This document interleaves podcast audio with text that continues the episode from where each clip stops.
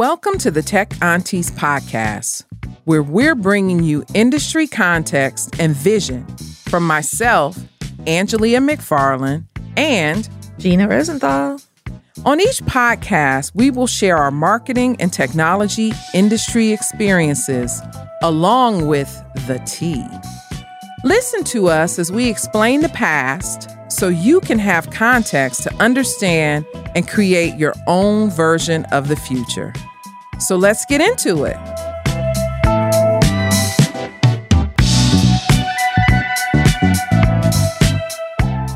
All right. Nice to see you again, Angelia, and nice to see you again, Tony. Hi. Howdy. Howdy. Today we're going to, to pick your brain some more about um, what the computing needs of AI, but also the impact on the environment of these computer needs. Um, but what I want to do first is introduce you again, just so our audience knows who we're talking to. Um, our guest this episode is Tony Foster.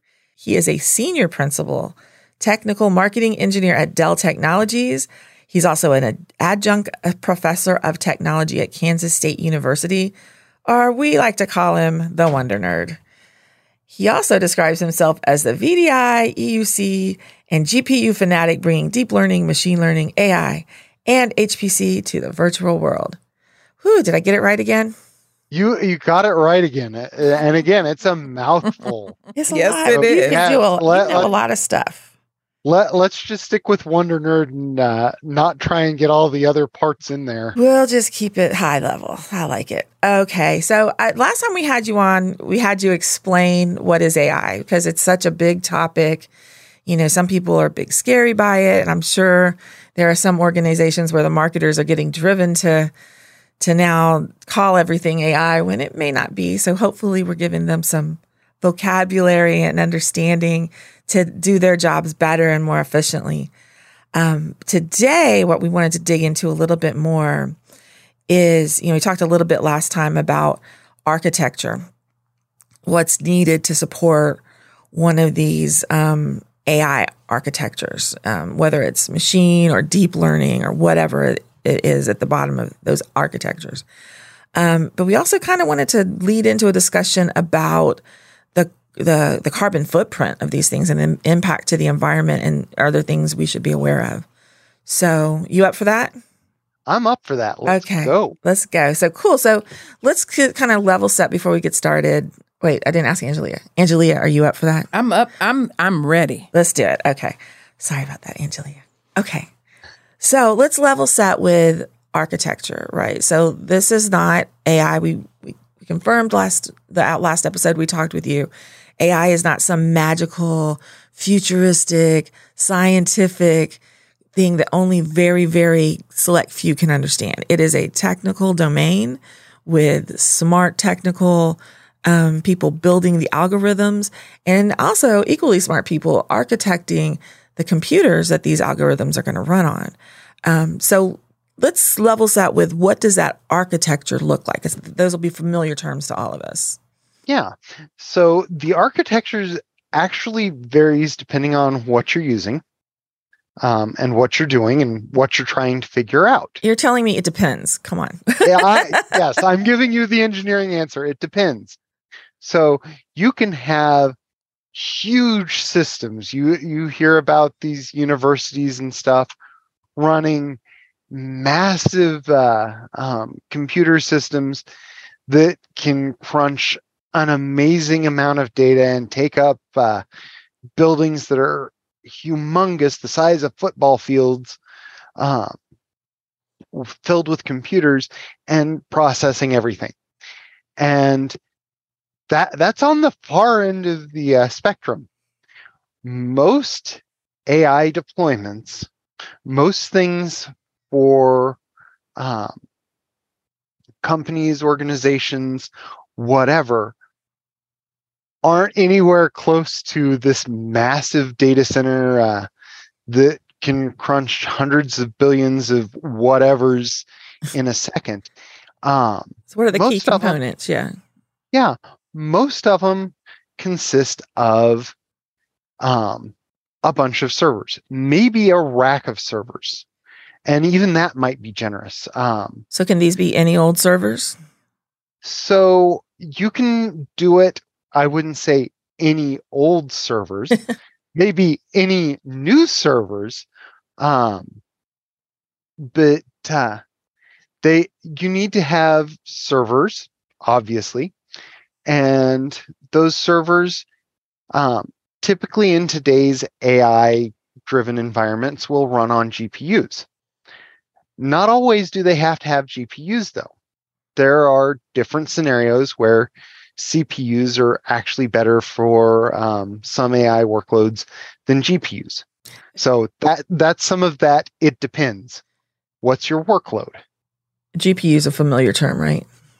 I don't. I I was gonna say I was gonna I was gonna have you go back. Um, and we know because we're in the industry. But you said you said um a couple things. You said not old servers, but new servers. And mm-hmm. I have heard people on on many occasions say, "Well, I have a computer, right? You know, why yeah. why why can't I use that?" So, I can you can you talk a little bit about some of the advances in server technology that because we talked on the last episode about the software pieces. There are several hardware pieces that make AI possible. Yeah. So, and I, and I think you can't yeah. really tell that story without talking about CPUs and GPUs. But can you kind of let people sure you know those things? Yeah.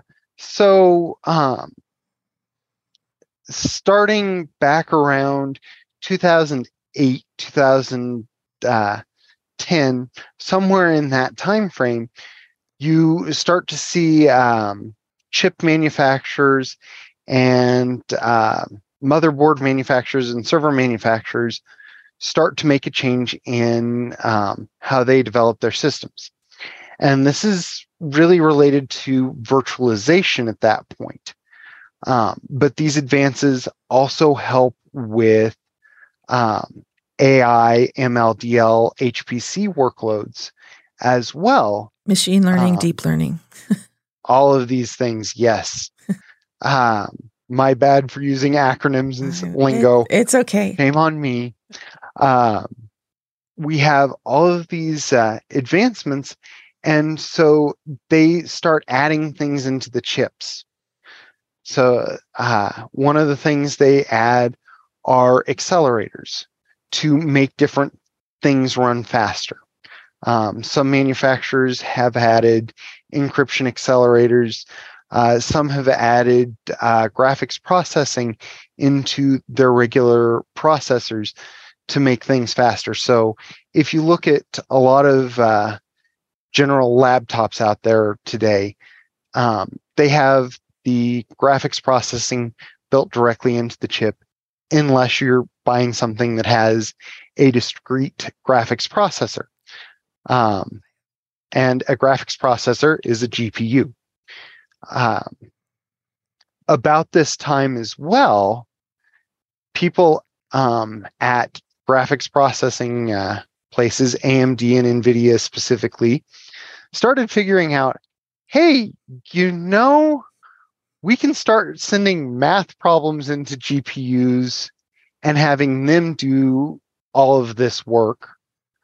And get the results out. And this is really the forerunner of modern AI.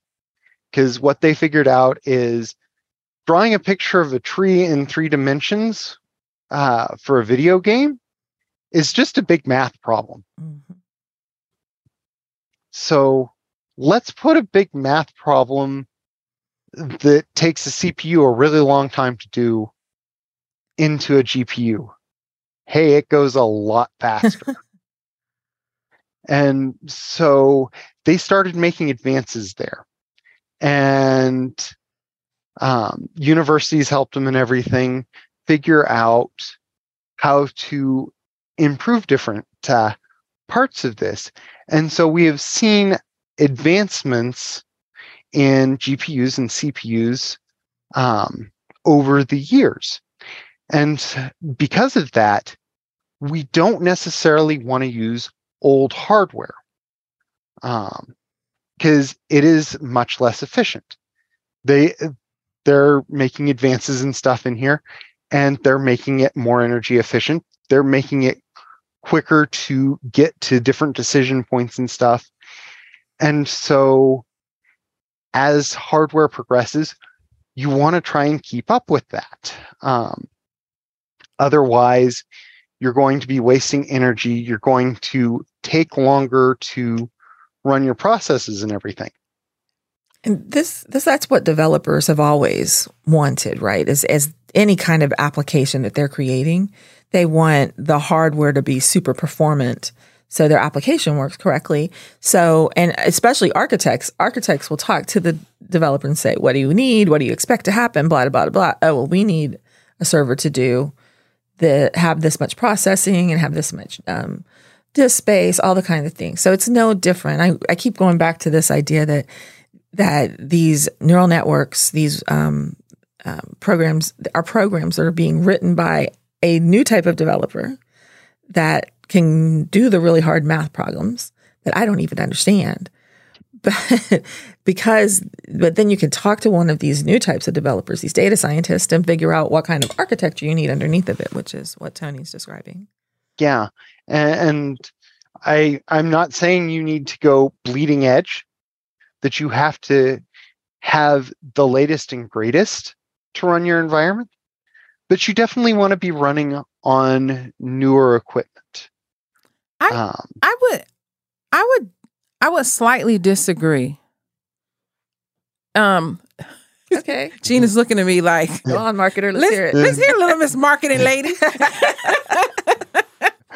well, the reason I would disagree is because the technology moves so fast. So anytime anyone asks me, because I work, I've worked in tech, like all my family is like, well, what laptop should I get? Right? I'm like, I, that's not my, that's not what I do, right? But um, uh, but I still direct them if you have the money, right? Get the best that's out there because the technology is moving so fast. If you get something less than, you're because one of the biggest complaints people have is I just bought this 2 years ago and it doesn't work anymore. Well, it still works. The software has gone beyond the capabilities of the hardware that you have. And so if people have the money, I tell them to get the best that they can get because then it'll last a little bit longer. I think that's what an architect would say too. And I think that's what Tony's saying. I said any old server. And I think he keyed on, I mean, definitely, you know, all the big uh, vendors I worked for, there were customers that had any old server that was like running since 1999, honestly.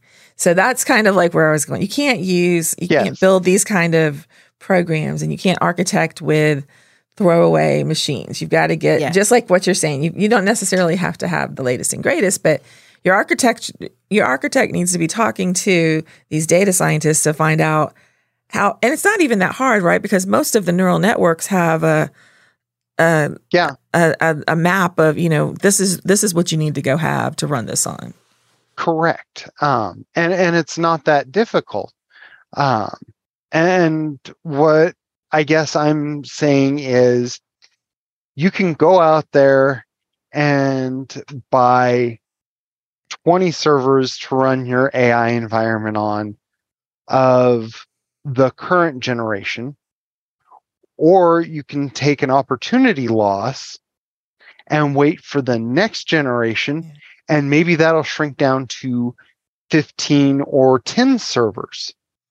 Um, what's that opportunity loss for you on uh, your AI program? Yeah. You can run it on 20 systems today. Go for it. If you can run it on 15 or 10 systems tomorrow and you're saving X amount of dollars on those systems plus X amount operating those systems, is the cost actually going to be worth it? Those are the questions. That's actually part of the other thing we wanted to talk about. Did we cover everything? I think we didn't really talk about I, networking or anything like that, but we we didn't really talk about networking, and, and my hope is uh, most of your audience wouldn't have to get into the nitty gritty details of. All right, I'm well, you need a super right. fast network to do this, and but it- Tony, I don't know. As a former mar- networking marketer, I think I don't I don't think we I don't think most of our audience needs to go deep in networking. But what? But I think they have to have a clear understanding of where they need they need throughput. Right. Okay, absolutely, yeah. Um, He's like And- "Uh, and- networking. and, and with the AI, you do need the throughput. You you that is one place you cannot skimp on your architecture is having a really lousy network. You can't go to Best Buy or uh, a big box store somewhere and just buy, oh, give me that uh, switch and expect to run your AI on like a one gig network. You can't even do it really on a 10 gig network anymore. Um, you've got to have a good solid network. And the reason you need a good solid network for your AI is you're moving a lot of data around.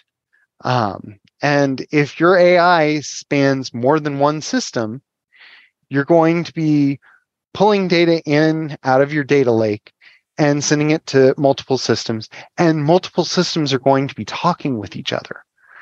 And all of that traffic is large. There's a lot going back and forth in all of those. Um, so a lot of times, um, today's modern data centers are about uh, 25 gig uh, networks uh, is typically the bottom end. Um, you'll see 40, uh, 80, 100 gig uh, networks. Uh, and 100 gig is where a lot of AI runs right now. Um, but 200 gigs fast approaching, 400 gigs uh, is what the big supercomputer systems are now using. Wow. So, And that's because they're the, that that becomes your bottleneck because the systems are at the point where they're delivering answers in sub-seconds and if it can't move across the network fast enough to whatever other computer it has to get an answer from, that's your bottleneck. That's what takes the that that's what increases your time to discovery. absolutely, yes. Look at Angelia coming through with the tech. never tech. Networking marketer Look, over here. wow, I- that's Yeah. so I think that's a pretty clear, you know, uh, that was a really great description, actually, Tony, about it kind of included all the other components. But this is a lot of work going on, right? And we talked about the what's the trade offs um, from a business perspective. But I know a lot of companies now have um, ESG, which is environmental, Social. society. Social. Is it social or society? I thought it was social. Okay, Environment. social I slash thought it was society. social too, but social and governance, right? Uh, that they have to worry about. So um, we're going to get into some of the social aspects in later episodes of of running AI. But what about uh, this? Is lots of computer, even 10, 20 computers can be a lot for an, if it's a new project in a bigger data center. So what kind of um, what kind of carbon footprint are we talking about, and is it different at different stages of uh, of of the lifespan, I guess, of a neural network? so it it does vary across lifespans and we didn't talk about this on the uh, last episode i was on but with um, ai you have typically three areas um, in the life cycle. You have the development or training stage of your model and that's the biggest uh, draw on power and resources and everything because basically you're running this nonstop training and tweaking and running it again and training and tweaking and running again until you get the results you want. So that uses a lot of power, that uses a lot of resources, that uses a lot of data. Water Uh, too, right? Cooling. Yes, uh, depending on how you're actually cooling your data center. Um, unless you're lucky enough to be in a place that is cool, um, 24 uh, 7 365 and you can just open the vents and let the heat out um, yeah you're going to be cooling that uh, data center be it with water be it with uh, um, some other form of cooling um, and then next you have your validation phase Your validation phase tends to be shorter. It still can be as intense as training, but not quite. And that's taking a new set of data and just making sure it returns valid results off of that. Uh, once it's trained. Once it's trained. Yeah. We think we have the right model and everything. Let's make sure that this is actually returning what uh, the training data says it's returning. Let's run this new stuff through it. Um, and then you have the actual usage uh, phase where everything's trained. We're not pumping new data and stuff into it, or we're not pumping training data and stuff into it. We're just taking new requests, putting that into it, and uh, running it. And that's the least intensive of uh, a model's life cycle. And a trained model can actually run on something about the size of a deck of cards. I know our viewers can't see what I'm holding up. Uh, this is a Jetson Nano, and it's about the size of a deck of cards, and it has a uh, GPU on it. And so a lot of models, once they've been trained and everything and optimized, can run on something as small as a pack of playing cards. And um, well, they have they be- can become very energy efficient. Yes. Yeah, they have to be small like that because they have them in cars that are autonomous, right? Mm-hmm. Um, things like that they already have, so they have to be smaller. I wanted to talk about um, that. There's been some estimates of the CO2 emissions in tons from the different trained models and I'm glad people can't see me at the moment because I'm looking over my glasses. But um, GPT three was to train it took 502 tons of CO2 emissions, hmm. and that's compared to like somebody traveling from New York to San Francisco is about one ton of CO2. So, is that kind of what you're seeing with the training models in general, like that type of? Is so uh, impact? It, it's similar. Um, and I don't have exact numbers because that uh, I I'm not an emissions expert, so uh, the everything I say is very generalized uh, on this okay. topic. Just to be clear and uh, level set, so somebody doesn't go. Tony Foster from Dell said. yeah, yeah, yeah, yeah, yeah, yeah. I hear uh, you. I get it. I just had a picture. Yes. So I knew where the picture was and I pulled it up. Um, but yes, they they can be. And they can also be lower. So um, when you sit there and look at uh, the carbon impact of training models and everything, um, there's actually more to it than just oh, this is how much power it took to power these servers. Okay. You also have to figure in cooling costs, for example. Mm. Um, you have to figure in the power used for the switches. You have to figure in the power for the SAN.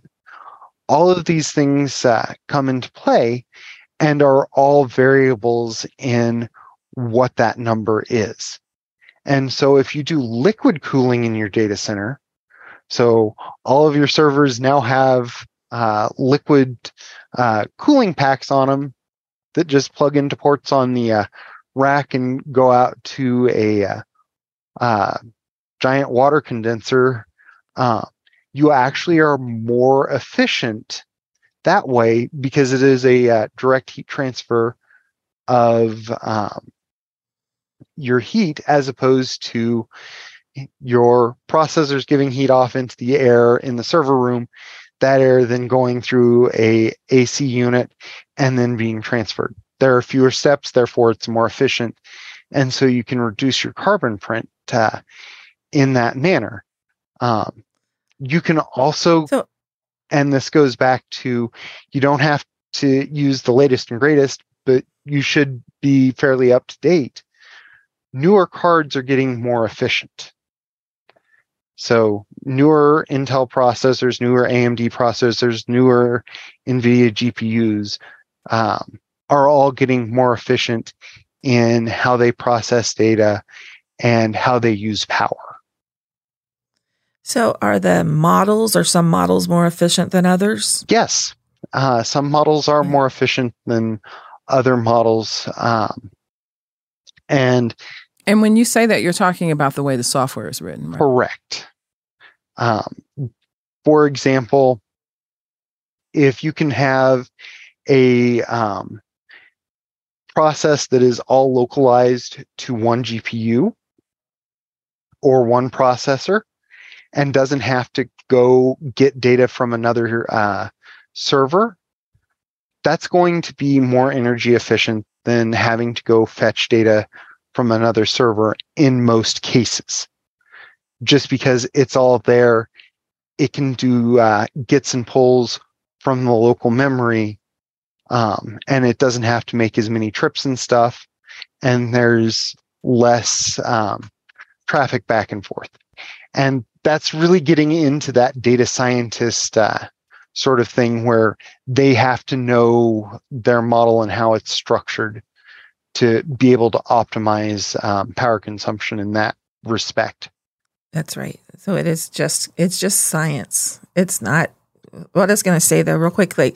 So if you have more data that you need to train the model on, what's the impact as far as environmental? Is that the same as initially training, or is it? It- does it depend on the amount of data? well, excuse me. It, it does. It both depends on the amount of data that you're using, as well as are you doing an additive training where I have the model that I've already trained and I'm going to run new data to improve its training and publish that? Or am I starting all the way over at the beginning of training this model and going through? So then so the the third the other thing you said, like, I'm just like thinking if I'm a business person, which what which scenario am I going to choose if I'm worried about my ESG score?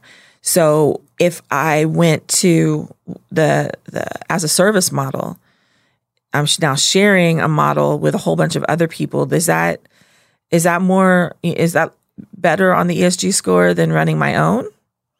Because I'm it sharing should it. be better on the ESG score. okay. Um, most of the time, it tends to be better on the ESG score, but then you get into some other um, impacts uh, with that, and they're not necessarily environmental impacts, but they can be social impacts.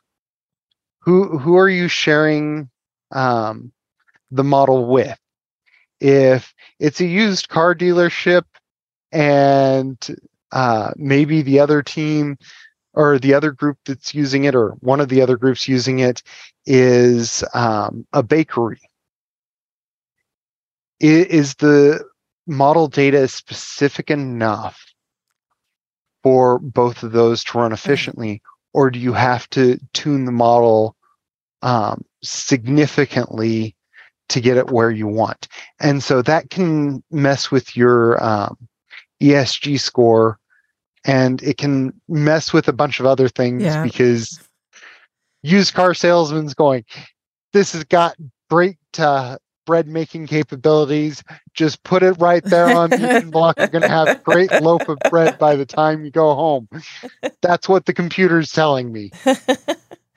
We're bumping up to time. Tony, did you want to say anything else? Because I know this is a topic you're really interested in is the environmental impacts. Uh, So I my honest God answer is hang on folks it's going to be real interesting uh, over the next year year and a half as everybody is really focused on these ESG scores and um, really trying to optimize so that uh, data centers become more efficient these models become more efficient and the uh, carbon footprint for these things starts dropping and i expect we'll actually see somewhat of a hockey stick drop Okay, Mm. that's good to hear. um, on our carbon footprints uh, as we move forward That's good to hear. That's That really is. good to hear.